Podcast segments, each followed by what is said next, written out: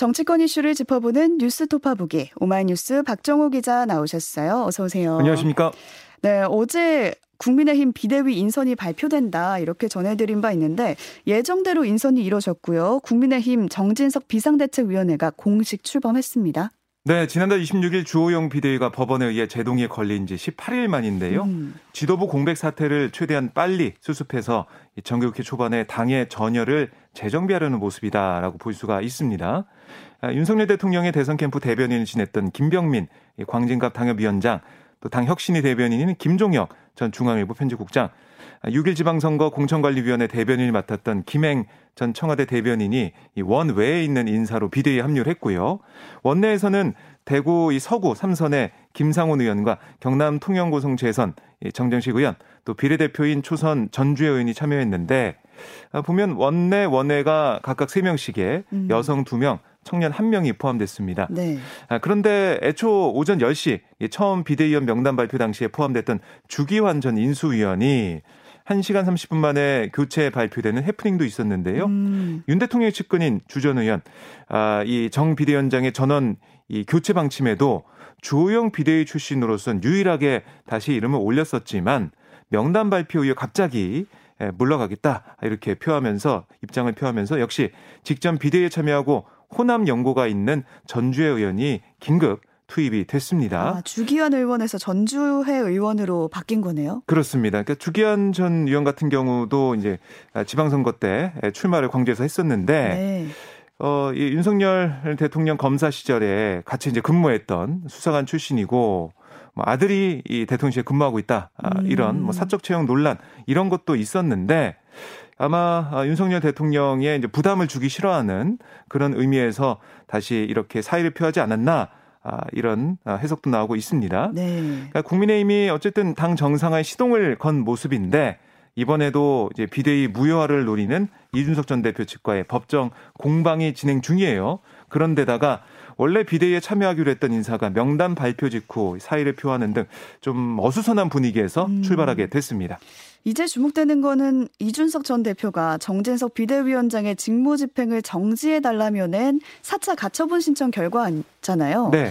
이 사건의 신문기일이 원래 오늘이었는데 28일로 연기가 됐다고요. 그렇습니다. 이제 국민의힘의 요청을 법원이 받아들인 겁니다. 음. 그러니까 국민의힘은 어제 4차 가처분 신청서 같은 이 신문기일 통지서 이런 것들을 송달 받았는데요.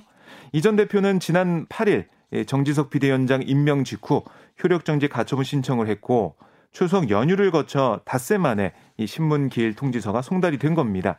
근데 이에 대해서 국민의힘은 당에선 소송 대리인 선임과 종전 가처분 사건과 다른 새로운 주장에 대한 답변서 작성, 그러니까 신문을 준비하는데 최소한이 최소한의 시간이 필요하다 음. 이렇게 강조를 했고 그래서 이 재판부에 신문기일 변경 신청을 제출했습니다. 이걸 재판부가 받아들여서 9월 28일 오전 11시로 어, 신문 기회를 변경했고요. 네. 아, 하지만 나머지 가처분 사건은 그대로 오늘 신문이 진행됩니다.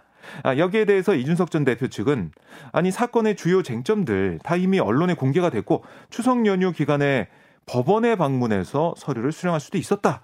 아, 그런데 이 통상 가처분 사건 신청 후 2길에 신문하는 그러니까 다음 날에 신문하는 경우도 다수 있는데 이거 뭐 소송 지원을 받고 법적인 정치적 불안정성을 조기에 안정시키기 위해서 예정된 14일, 그러니까 오늘 신문해야 한다라고 음. 주장을 했지만 네. 뭐 법원은 국민의힘 측의 입장을 받아들였습니다. 음. 하지만 오늘 이 비상 상황을 구체적으로 규정한 이 당원 당규 개정에 대한 가처분 신문은 진행이 되거든요. 네. 이게 뭐 3차 가처분 신청 이 내용인데 이 전 대표가 법원에 나오면서 어떤 입장을 밝힐지 좀 주목이 됩니다. 네, 정리해 보면 4차 가처분 신청만 미뤄진 거고 나머지는 오늘 신문이 이뤄진다는 겁니다. 그렇습니다. 어제 이준석 전 대표 인터뷰를 보니까 여전 히 윤핵관을 겨냥하고 있더라고요.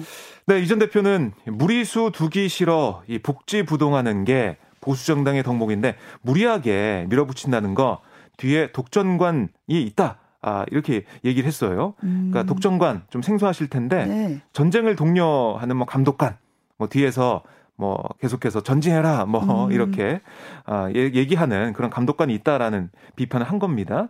아, 또 정진석 비대위가 출범한 상황을 영화 Enemy at the Gate 배경이 되는 스탈린그라드 전투에 빗댔는데요. 그 영화에 보면은 그야말로 뭐 인해 전술도 있고 어 그리고 무기가 없어서 그냥 막 뛰어가는 모습도 있는데 아, 이전 대표는 총도 안 주고 앞으로 뛰어가라고 한다.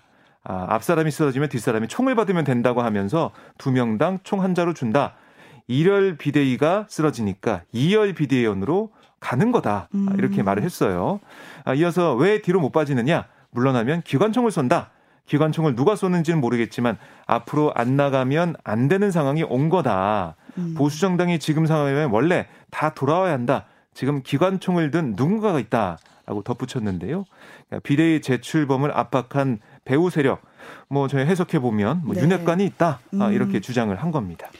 이런 가운데 국민의힘이 차기 원내대표 선출을 앞두고 있는데요. 지금 거론되는 후보군도 굉장히 많고요. 네. 당내에서는 물밑 신경전이 가요되고 있습니다.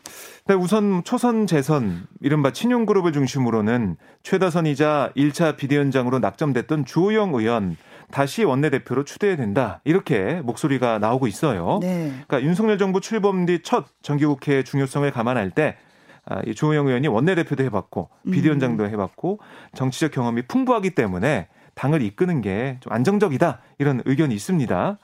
아, 그리고 이제 당 일각에서는 이런 여론을 종합해서 아, 윤심, 그러니까 윤 대통령의 아, 이 마음도 주연에게 실린 게 아니냐 이런 관측도 나왔는데요. 반면에 일부 중진 의원들은 조만간 원내대표 출마 선언을 고심 중이다 이렇게도 전해지고 있어요.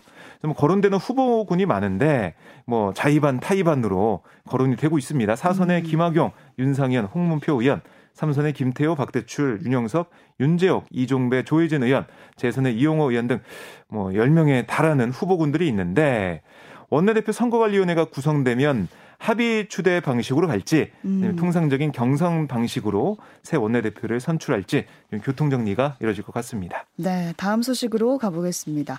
성남FC 후원금 의혹을 수사해온 경찰이 이재명 더불어민주당 대표에게 제 3자 뇌물공여 혐의가 인정된다 이런 내용의 보안 수사 결과를 검찰에 통보했는데요. 그러니까 이 대표에게 혐의가 있다고 나온 거죠? 그렇습니다. 그러니까 경기 남부경찰청 반부패 경제문제수사대 그러니까 이 대표와 성남시 공무원 한 명에 대해 제3자 뇌물공여 혐의가 인정된다라는 음. 의견에 보안 수사 결과를 검찰에 통보했어요. 네.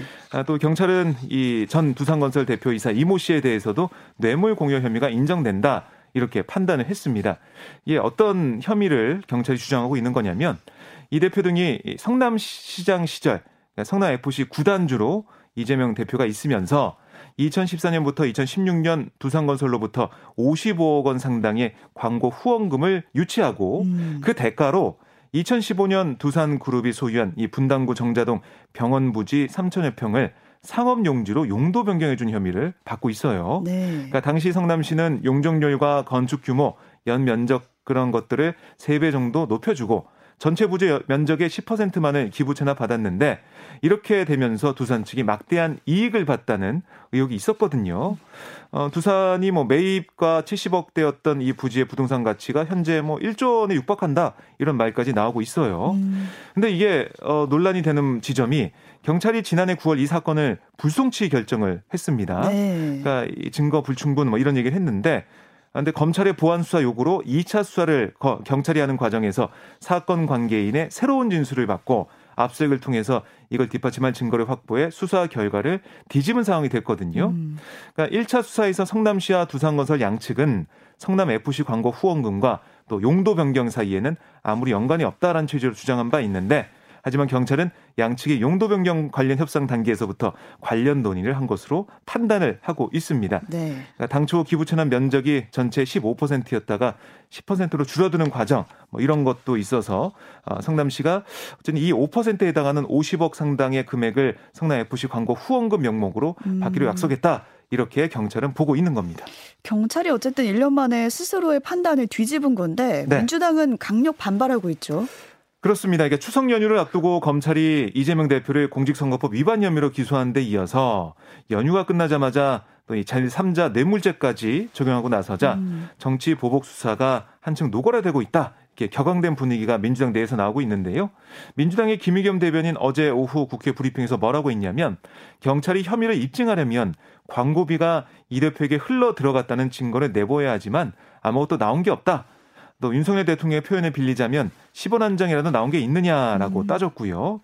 또 이재명 죽이기 1편, 뭐 2편 이게 이제 앞선 검찰의 공직선거법 위반 아, 이걸 기소로 어, 칭하면서 흥행에 실패하니까 이번에는 성남 FC로 소재만 살짝 바꿔서 3탄을 내놨다. 흥행 실패를 만회하고자 하는 몸부림이다라고 주장을 했는데 이 검찰과 경찰의 전방위 수사가 이어지고 있는 상황에서 민주당 입장에선 어떤 카드로 반격을 할지 음. 고심이 깊어질 것 같고요. 네. 이재명 대표는 경제 위기 상황 속에 이 민생 문제를 논의할 영수회담 이걸 다시 열자 이렇게 거듭 윤 대통령에서 요청을 했습니다. 사법 리스크에는 거리를 두면서 민생 이슈에 주력하는 모습인데 이 파장이 어디까지 좀 번질지 좀 지켜봐야겠습니다. 네, 따로 이 대표의 입장 표명은 없었던 거죠? 그렇습니다. 네. 뭐 여기에 대해서 언급하지 않고 있습니다. 음, 어제 처음으로 대통령실 전 직원 조회가 있었는데요. 어떤 메시지가 나왔습니까? 네, 그러니까 코로나19 영향으로 대통령실 전 직원이 한 자리에 모인 거 이번이 처음이라고 보시면 되겠는데요. 음. 300명이 넘는 직원들이 강당을 가득 채웠습니다. 네. 그래서 김 실장은 대내적으로 복합적인 위기 상황에서 공직자로서 국민의 헌신하는 자세를 자세를 가져야 한다 이렇게 당부를 했고요. 또 눈에 보이는 리스크는 리스크가 아니다. 어디서 짱돌이 날라올지 모르니 항상 철저히 리스크를 점검해 달라 이렇게 강조를 했습니다. 또 이제 내부 정보를 유출해 적발되거나 업무 역량이 좀 달리는 어, 일부 직원이 주로 인적 개편의 대상이 됐다면서 위축되지 말라 어, 격려한 것으로 전해졌는데 음. 인적 개편 마무리 이후 내부 기강을 다잡기 위한 자리였거든요. 네. 윤핵관 라인이 물러나고 김대기 실장이 전면에 나선 모습인데 이전 대통령실보다 더 나은 모습을 보여줄지 이건 좀 지켜봐야겠습니다. 네. 대통령실이 조회를 한 어제 윤석열 대통령은 자립준비 청년들을 만났거든요. 네. 보호 종료 이후 홀로서기를 앞둔 청년들의 고충을 들었다고요? 그렇습니다. 충남 아산시 배방읍에 위치한 충남 자립지원 전담 기관에 방문해서 자립준비 청년의 주거 공간인 자립생활관을 둘러봤는데요. 아, 또 이 청년들을 만나서 야, 8살이 되면 별 준비 없이 돈 500만 원 딱 쥐어주고 사회에 나가 알아서 살아라. 아, 이런 게 에, 지금 상황인데 대부분 소식이 끊겨 관리도 안 되니까 음. 사회에 정상적으로 정할 수가 없는 거다. 경제 여건이 어려워 긴축 재정을 한다고 해도 이런 부분에 관해 쓸 돈은 딱 써가면서 어, 자립 준비 청년의 미래 준비를 위해 정부도 노력하겠다라고 강조를 했습니다. 네. 그래서 윤 대통령의 약자 복지 행보가 이어지고 있다라고 해석되고 있는데 하지만 일각에서는 정부가 대기업 법인세 인하 같은 감세를 단행해서 늘어날 조세 수입을 줄이고 있는데 사회복지 예산이 이제 받은 타격이 훨씬 커졌다. 무슨 돈으로 이런 것들을 다 하겠느냐 이런 지적도 계속 나오고 있습니다. 네, 오늘 여기까지 듣겠습니다. 오마이뉴스 박정호 기자와 함께했습니다. 고맙습니다. 고맙습니다.